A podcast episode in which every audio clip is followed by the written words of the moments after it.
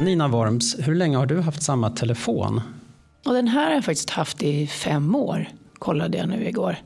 Eh, jag köpte den strax före jul för fem år sedan. Ja, det låter bra i ljuset av det vi ska tala om.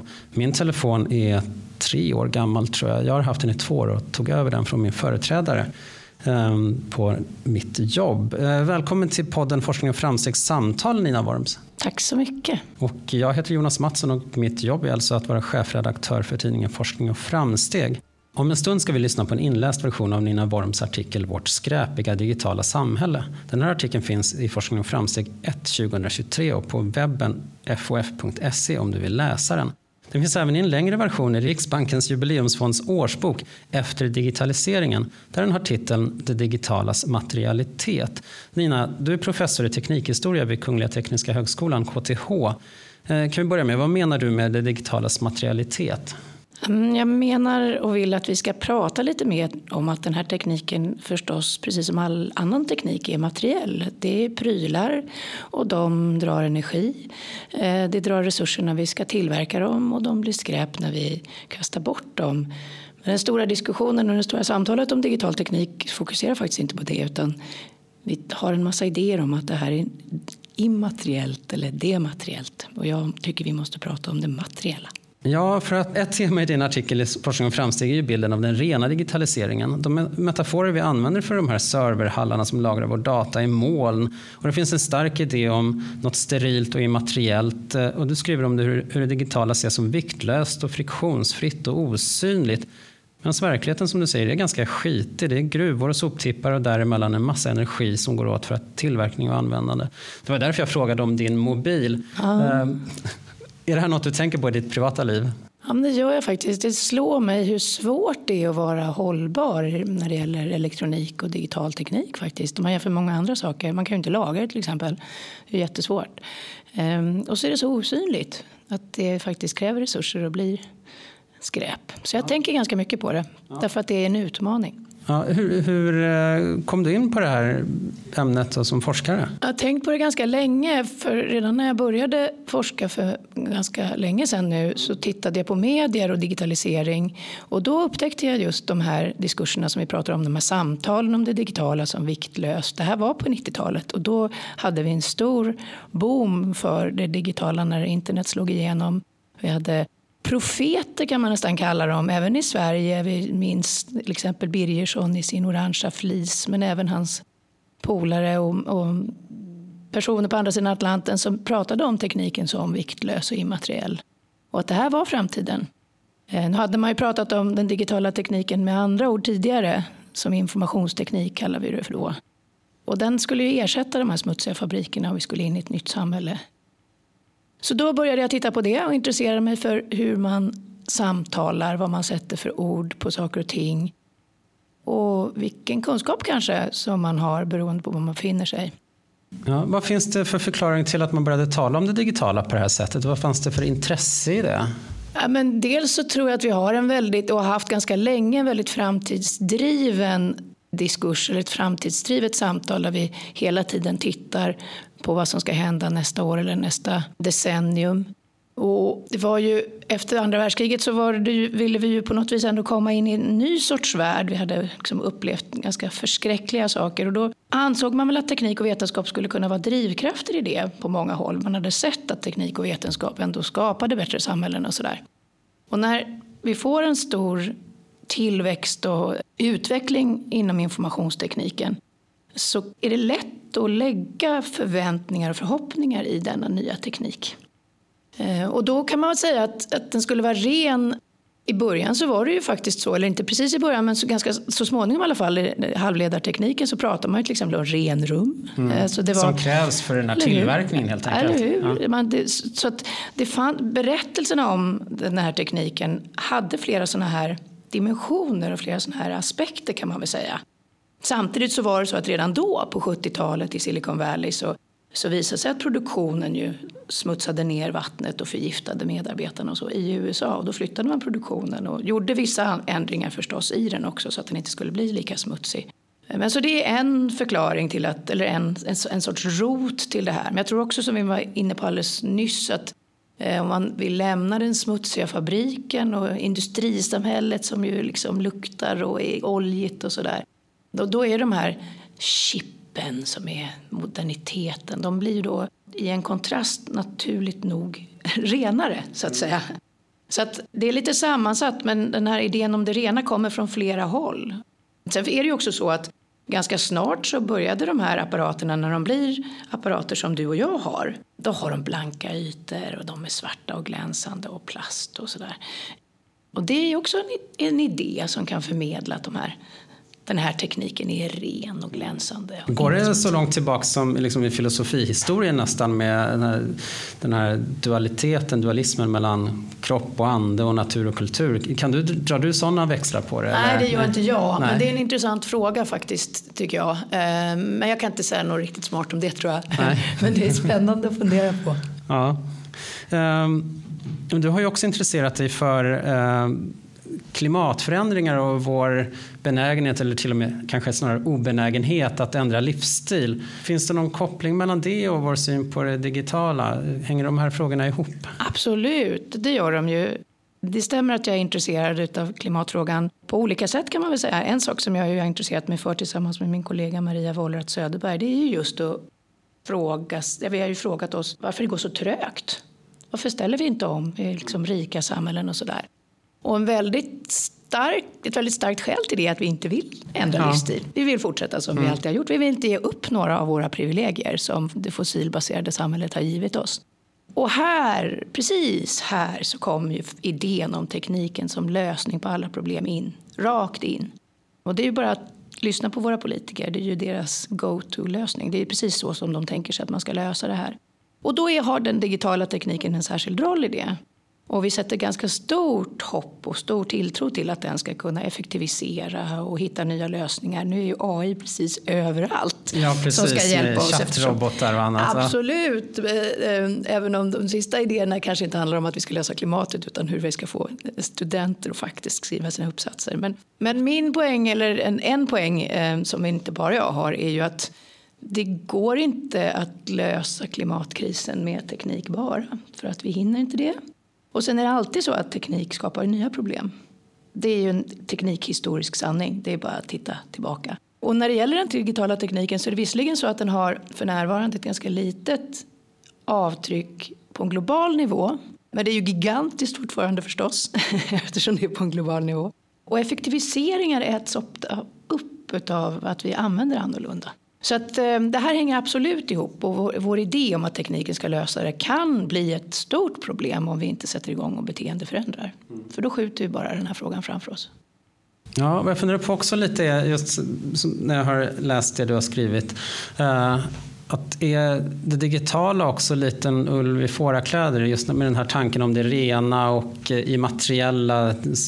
Våra familjealbum är i molnet och eh, vi streamar saker. Det kommer inte en bil som kör ut tidningen till oss eller att eh, det ska tillverkas en CD-skiva för musiken eller och så vidare och så vidare.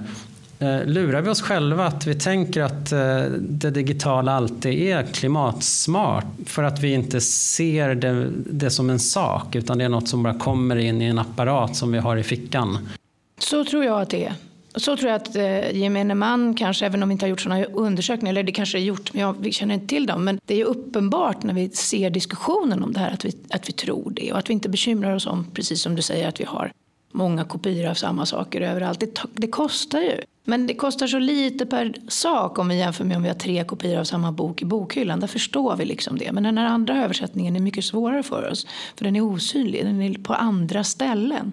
Och det gäller även skräpet och resursutvinningen.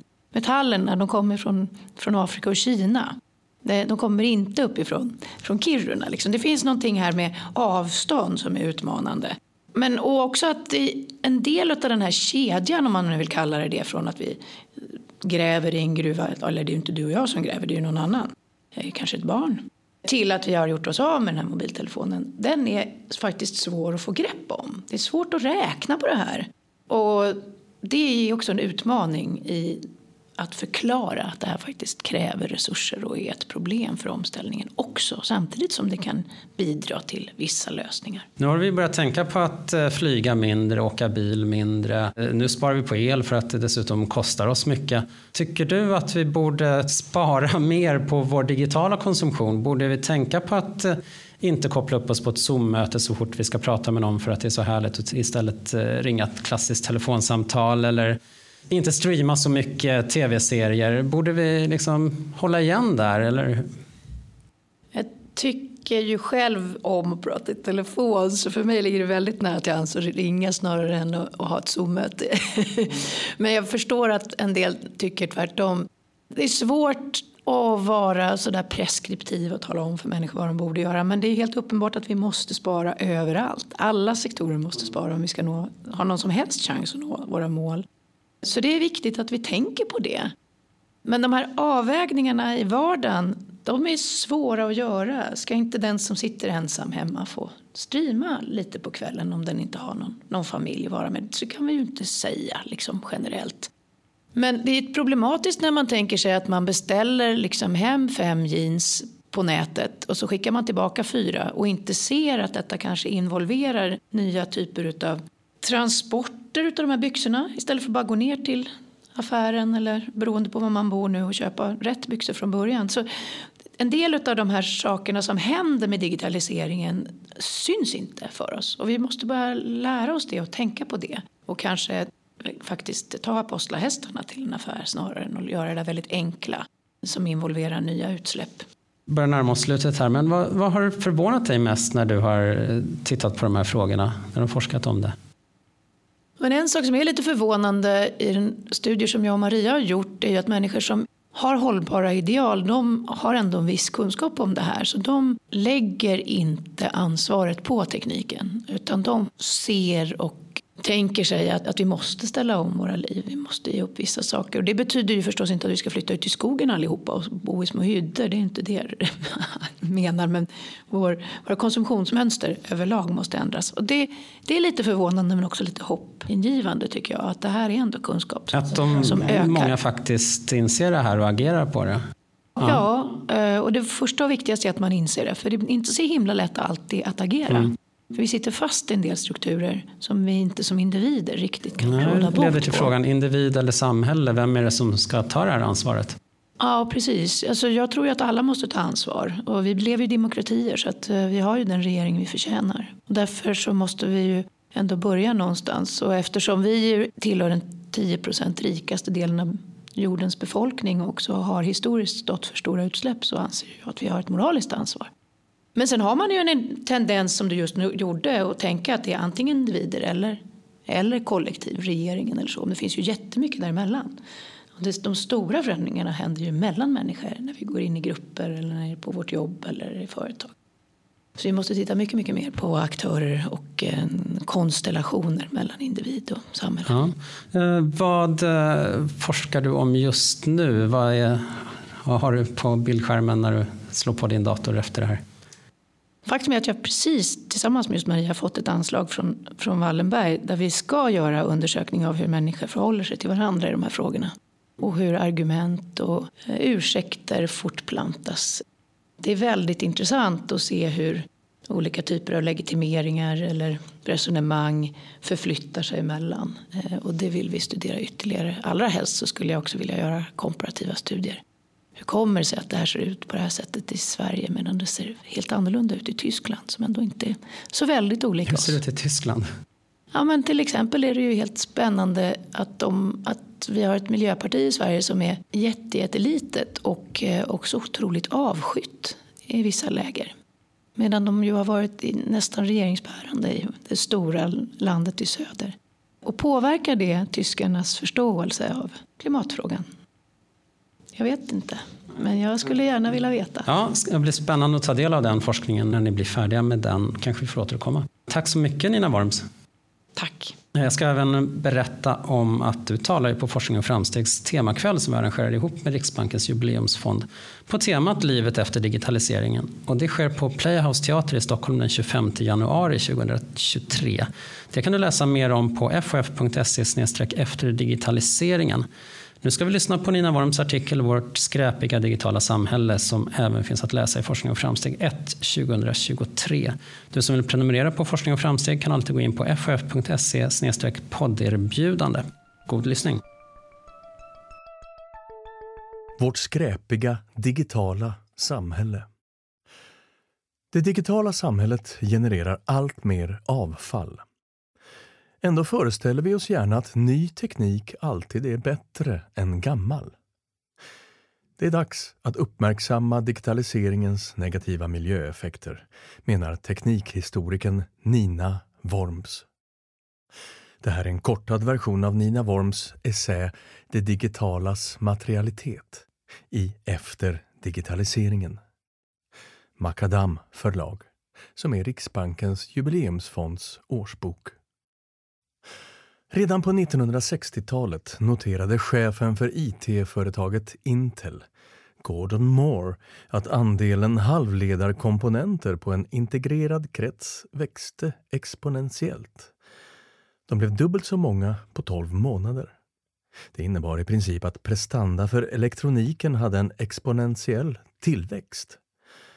Moores lag, som den kom att kallas, har blivit emblematisk för informationssamhället och gett upphov till en föreställning om tekniken som obegränsad och ändlös.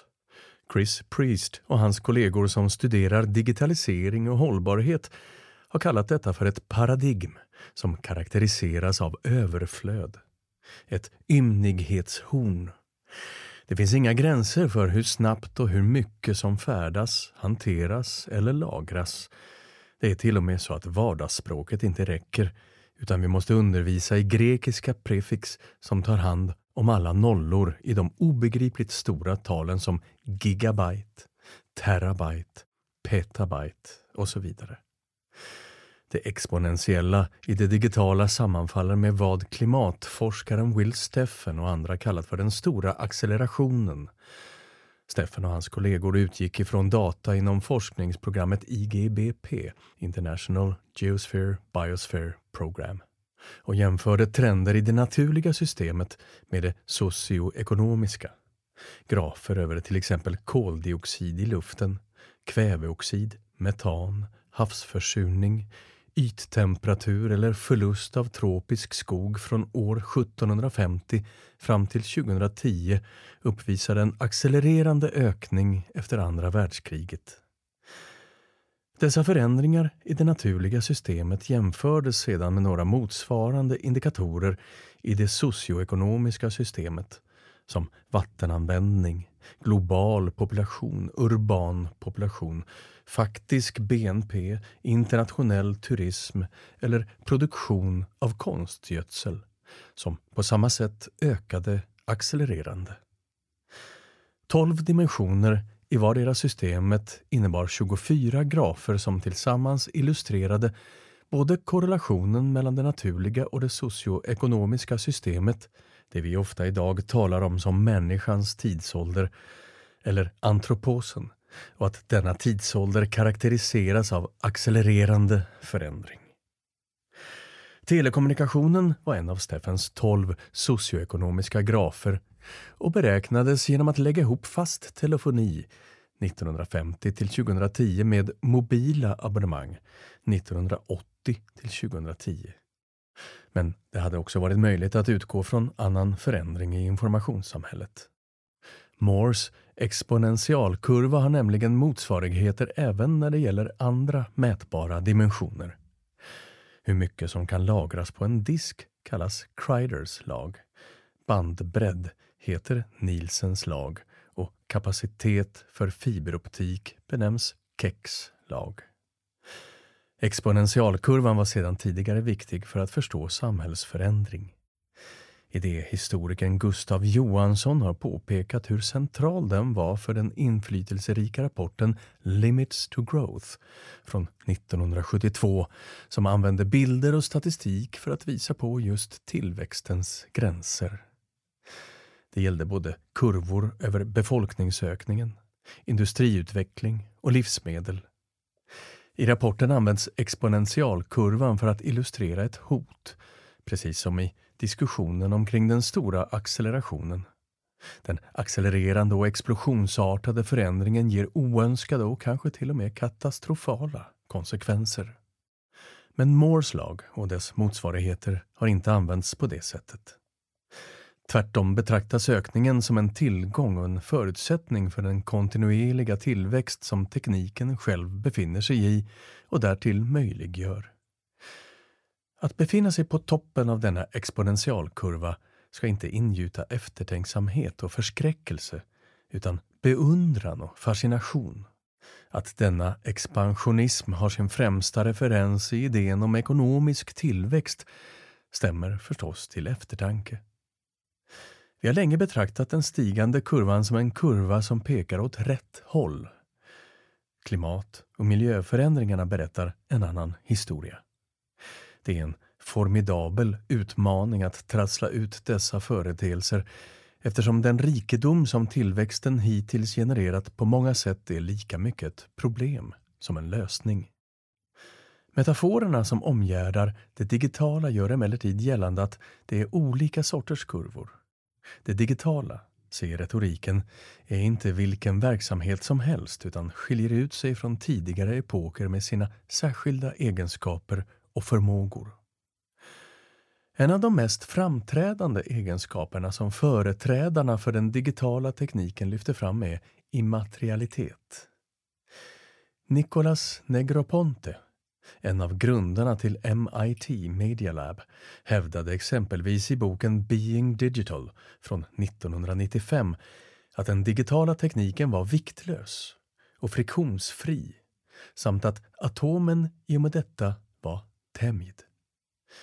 Denna idé var tämligen spridd på 1990-talet och hade förstås rötter, den också. Redan på 1970-talet fanns det diskussioner om det postindustriella samhället som skulle karaktäriseras av information och tjänster istället för fabriker och industrier. Med internets genombrott under 1990-talet blev denna retorik än mer spridd och ännu starkare. Tilltron till teknikens revolutionerande kraft var enorm och regeringar i olika länder följdes åt i försök att fästa dessa visioner på pränt. Den svenska IT-kommissionen underströk visserligen att tekniken var ett verktyg men betänkandet karaktäriserades av en teknikoptimism där människans förmåga kunde få vingar. Att flyga har länge varit en dröm och även om den redan tidigare förverkligats med både förbränningsteknik, jetmotorer och raketsteg så var de vingar som IT-kommissionen åkallade snarare metaforiska, ämnade att mana fram en bild av ett nytt och nära nog viktlöst tillstånd. Detta samspelade förstås med att många tillämpningar gjordes i virtuella miljöer där kommunikation och deltagande medierades på olika vis. Att mötas virtuellt på en plats som inte kan fästas på kartan bidrar till en förståelse av tekniken som både vikt och platslös, där resurser och lösningar osynliggörs. Denna metaforik omkring det digitala är fortfarande viktig. Det kan bero på att tekniken i stora delar är osynlig. Osynligheten delar det digitala med till exempel elektricitet, där vi ser användningen men där produktionen är långt bort. Den stora skillnaden med digital teknik är att vi inte riktigt vet var vår information lagras eller vilka vägar våra datapaket tar i nätverken, vilket också är en av poängerna och gör tekniken flexibel.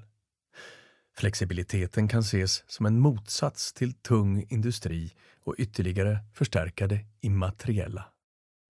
Molntjänster är ett sådant exempel. Vi har visserligen lärt oss att betala för sådant som finns i molnet, men transaktionen är ogenomskinlig för de flesta. I mina studier har antropologen Astra Vonderau visat hur metaforerna samspelar med lokal självförståelse. Att placera serverhallar som behöver kylas i det kalla Norden framstår som naturligt. Norrbotten kan marknadsföra naturgivna fördelar i den globala kampen om storföretagens investeringar. Detta gäller även placeringen av batterifabriker i Skellefteå. Det är också attraktivt för lokala politiker som ser denna typ av industri som ren i jämförelse med modernäringarnas tunga och smutsiga verksamhet. De ser potentialen i att resurser i form av god tillgång till fossilfri el och det än så länge kalla klimatet är något som kommer Norrland direkt till del. Detta måste ses mot en bakgrund av Norrland som ett ställe där de södra delarna av Sverige mest hämtat resurser. Det återstår att se om dessa etableringar i norra Sverige kan innebära en rematerialisering av det digitala så att diskussionen om den digitala tekniken också kan förstås i termer av resurser, energi och arbetstillfällen. Diskursen om en viktlös och ren digital teknik har kritiserats bland annat av forskare som gjort livscykelanalyser genom systematiska undersökningar av informationsteknikens verkliga miljö och klimatavtryck. Att byta ut en produkt mot motsvarande digitala tjänst kallas ibland dematerialisering. Dematerialisering har en tydlig sensorisk dimension. Genom att det materiella exemplaret försvinner tappar vi också känslan för produkten. Något som är mindre materiellt och väger mindre kan ge intryck av att ge ett mindre avtryck på miljö och klimat. Många böcker i samma läsplatta, CD-samlingen i en MP3-spelare eller semesterbilderna på ett USB-minne ger oss en föreställning av effektivitet och resurssnålhet. Men man kan inte bara ta hänsyn till vad saker väger eller vad de har tillverkats av utan måste göra en mer omfattande beräkning av resursåtgång och avtryck för att kunna jämföra med materiella medier. För varje produkt går det att dela upp miljö och klimatavtryck i produktion, användning och återvinning. Det har visat sig vara utmanande forskning eftersom framförallt användningen är mycket svår att beräkna. Men också för att återvinningen innehåller stora osäkerheter. Det är inte så lätt att säga att e-boken är bättre än den gamla vanliga boken eftersom det beror på hur ofta och länge läsplattan används om den sedan återvinns. Det beror också på om man skriver ut delar av tidningen eller boken eller bränner sin egen CD från nedladdade filer. Omständigheterna är avgörande. Det kan ha bidragit till att den här typen av forskning inte har fått så stort allmänt genomslag eftersom den inte skapar klatschiga rubriker. Konsekvenserna ligger emellertid inte bara på produktnivå där något kan bytas ut mot något annat och vi får en direkt konsekvens. Det finns också indirekta konsekvenser, vilka i sin tur går att dela upp på en rad olika vis som har att göra till exempel med hur tekniken används i produktionsprocesser eller om vi byter ut en resa mot ett digitalt möte. Vi kan därför behöva undersöka strukturella och beteendemässiga effekter när våra värdesystem och vanor förändras. Blir saker till exempel billigare och vi får mer pengar över är risken stor att vi konsumerar mer. Blir det enklare att handla och får vi mer tid över kan det få samma effekt. Ökad nätshopping med gratis retur påverkar i sin tur transportsektorn. Den kan vara effektiv men lika gärna suboptimerad. Ett mindre fraktbolag har kanske inte så många fordon eller åkare vilket kan innebära att en liten mobiltelefon färdas långt i en mycket stor och nästan tom lastbil. Transportsektorn är i sin tur beroende av logistik och lager där krav på direktleverans innebär att det nu växer fram logistikcentraler centralt placerade mellan stora orter och längs stora vägar. Att helt och fullt göra räkning för dessa förändringar är ett gigantiskt arbete. Vi måste helt enkelt inse att beräkningarna är både komplexa och beroende av en rad olika faktorer samt innehåller stor osäkerhet. Ett relativt avgränsat område är strömningstjänster som expanderat kraftigt under de senaste åren. Även där är dock ovissheten stor och som hållbarhetsforskaren Tove Billstein och hennes kollegor har konstaterat råder det inte konsensus om hur man ska mäta miljö och klimatkonsekvenserna av trafiken i digitala nätverk. En av de stora utmaningarna är var man ska dra gränserna för systemet och vad som ska inkluderas. Oenigheten kring metod innebär att det blir svårt att göra jämförelser, vilket dock efterfrågas allt oftare. Det är komplicerat nog för konsumenter att veta vilken frukt man bör köpa i mataffären. Men att göra ett informerat val när det gäller dataöverföring är kanske inte ens möjligt. Ett hyllat flaggskepp bland de svenska så kallade IT-undren är Spotify vars tjänster i huvudsak bygger på att vi inte lyssnar på musik genom vanlig radio eller från ett fast medium, som en CD-skiva, utan att vi strömmar data. Det är emellertid omöjligt att göra en livscykelanalys av huruvida detta är mer hållbart eftersom företaget inte släpper ifrån sig den nödvändiga informationen om bland annat energiförbrukning. Istället måste de som försöker undersöka detta göra approximationer, vilket leder till stora osäkerheter. Ett annat exempel är kryptovalutor med bitcoin som den mest kända, där elförbrukningen för att producera valutan under senare år är jämförbar med den totala elförbrukningen hos länder som Finland eller Nederländerna. Men vi kan förvänta oss krav på större transparens i framtiden. En studie från 2018 beräknade att lejonparten av utsläppen från IT-sektorn kom från infrastrukturen och då framförallt serverhallar och nätverk. Den här forskningen sammanfattas ibland under rubriken rekyleffekten eller Jevons paradox. Med rekyleffekten brukar vi mena att effektiviseringar äts upp av förändrad användning. Om en bilmotor blir effektivare kostar det mindre att åka. Men det leder inte till att vi begränsar vårt åkande, utan att vi åker mer. Jevons paradox formulerades först av den brittiska ekonomen William Stanley Jevons 1865 i relation till den dåtida effektiviseringen av kolkrafttekniken som innebar att priserna sjönk och efterfrågan på kol ökade. I den allmänna debatten är kunskapen om denna paradox begränsad. Det beror förmodligen delvis på att den är svår att sammanfatta slagkraftigt. Eftersom livscykelanalyser bygger på många antaganden och det på detta område råder särskilt stor osäkerhet är det begripligt. Kunskapen om enklare och helt materiella utbyten av en produkt mot en annan är mer spridd även om det inte är allmängods. Det mest kända exemplet är förmodligen att en LED-lampa drar mindre energi, men bytet av ljuskälla leder till att vi köper fler och får både mer ljus och mer skräp, men kanske ingen energibesparing. Det finns få studier som försökt sig på att beräkna det totala bidraget från det digitala när det gäller utsläpp och energiåtgång. Men i linje med sektorns egna beräkningar förväntas dess miljöpåverkan öka kraftigt. Energianvändningen för elektroniska produkter är svår att få grepp om. Likaså är det svårt att avgöra exakt när man bör ge upp i sina försök att laga en apparat och faktiskt köpa en ny. Däremot kan vi lättare förstå vilka material, vilka resurser och vilket arbete som produktionen av det digitala innebär även om det visar sig att dessa beräkningar inte heller är så enkla.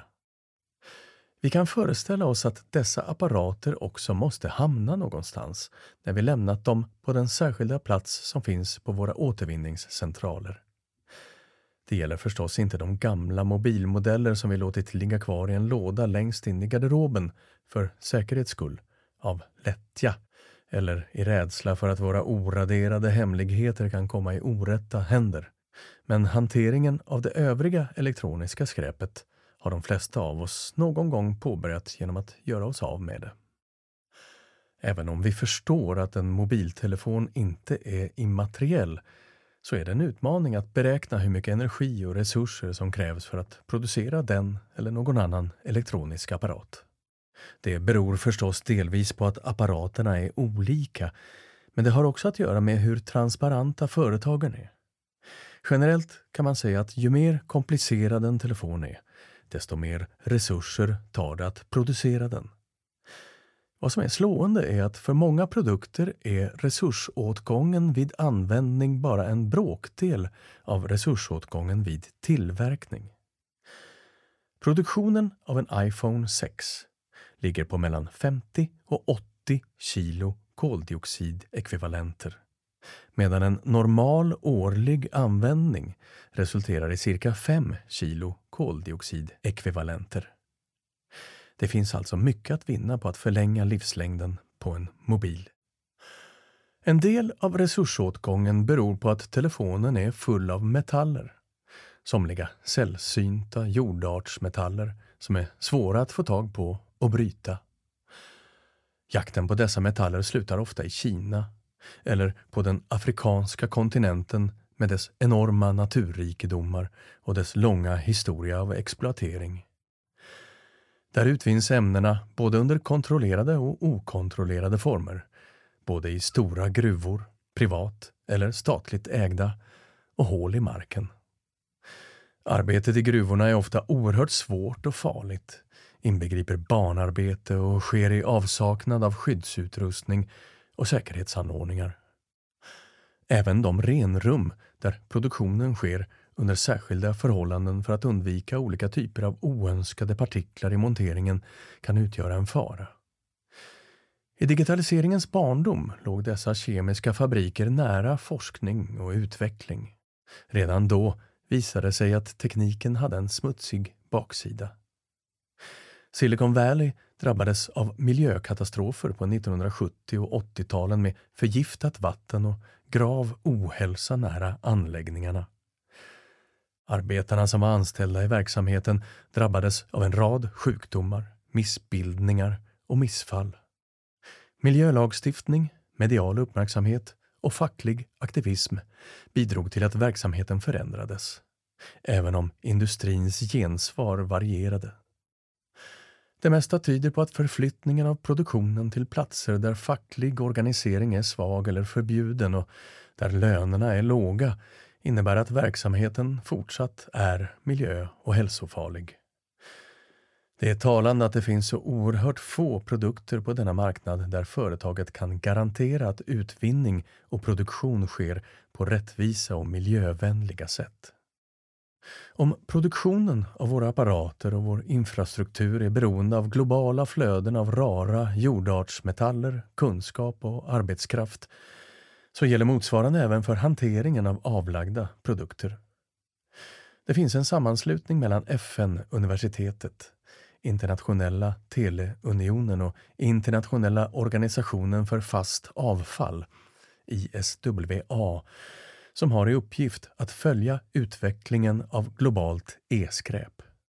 Sammanslutningen heter Global E-Waste Statistics Partnership och det är svårt att vistas länge på deras hemsida.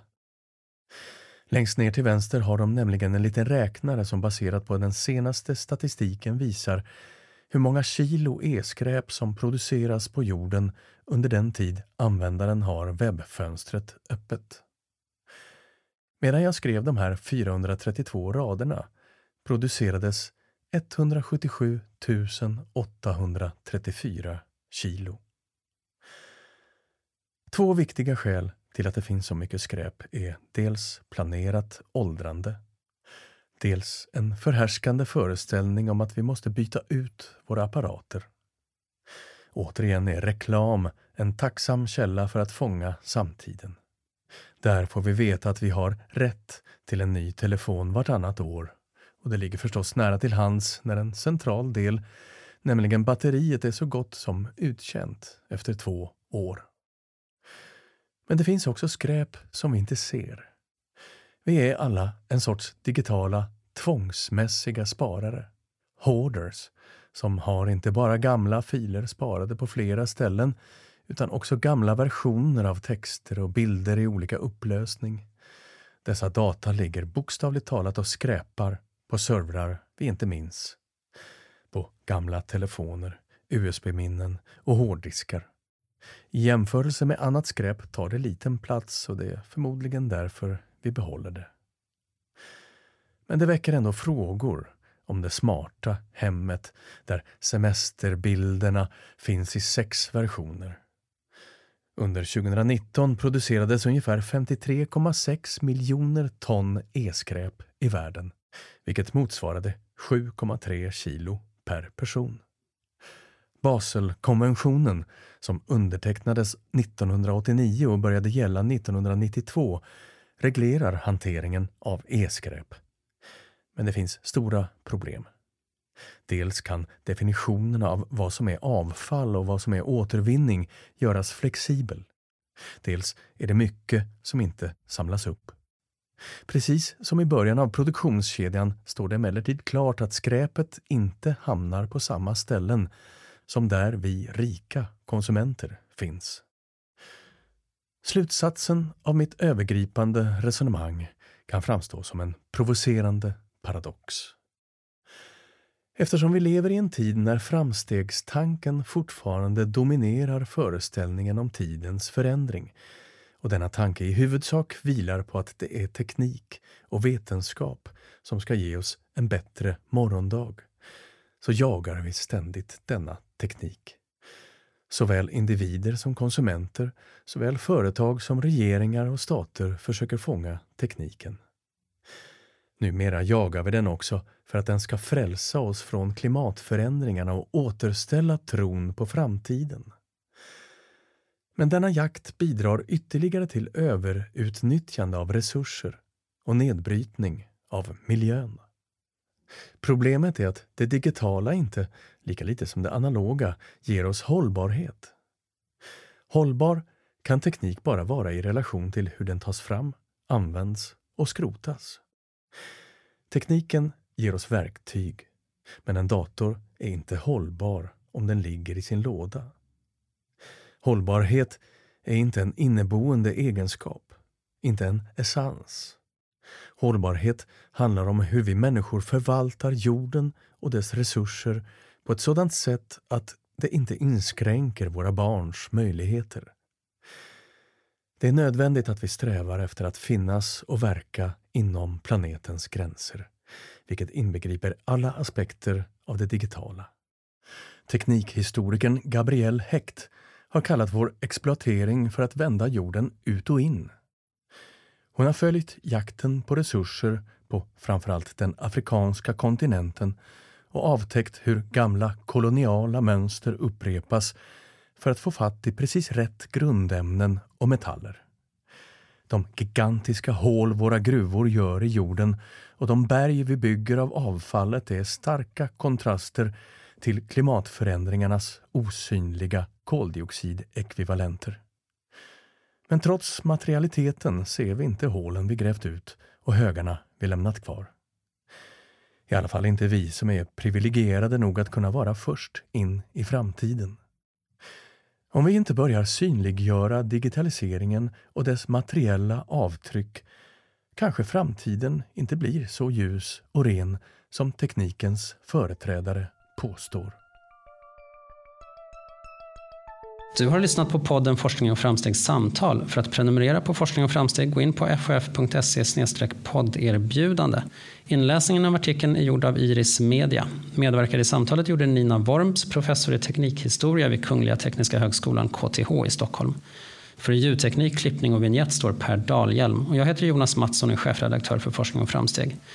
Jag ska även påminna om att Nina Worms talar på Forskning och framstegs temakväll om livet efter digitaliseringen på Playhouse Teater i Stockholm den 25 januari 2023. Läs mer om det på ff.se efter digitaliseringen och efter digitaliseringen är som ett ord. Tack för att du lyssnade.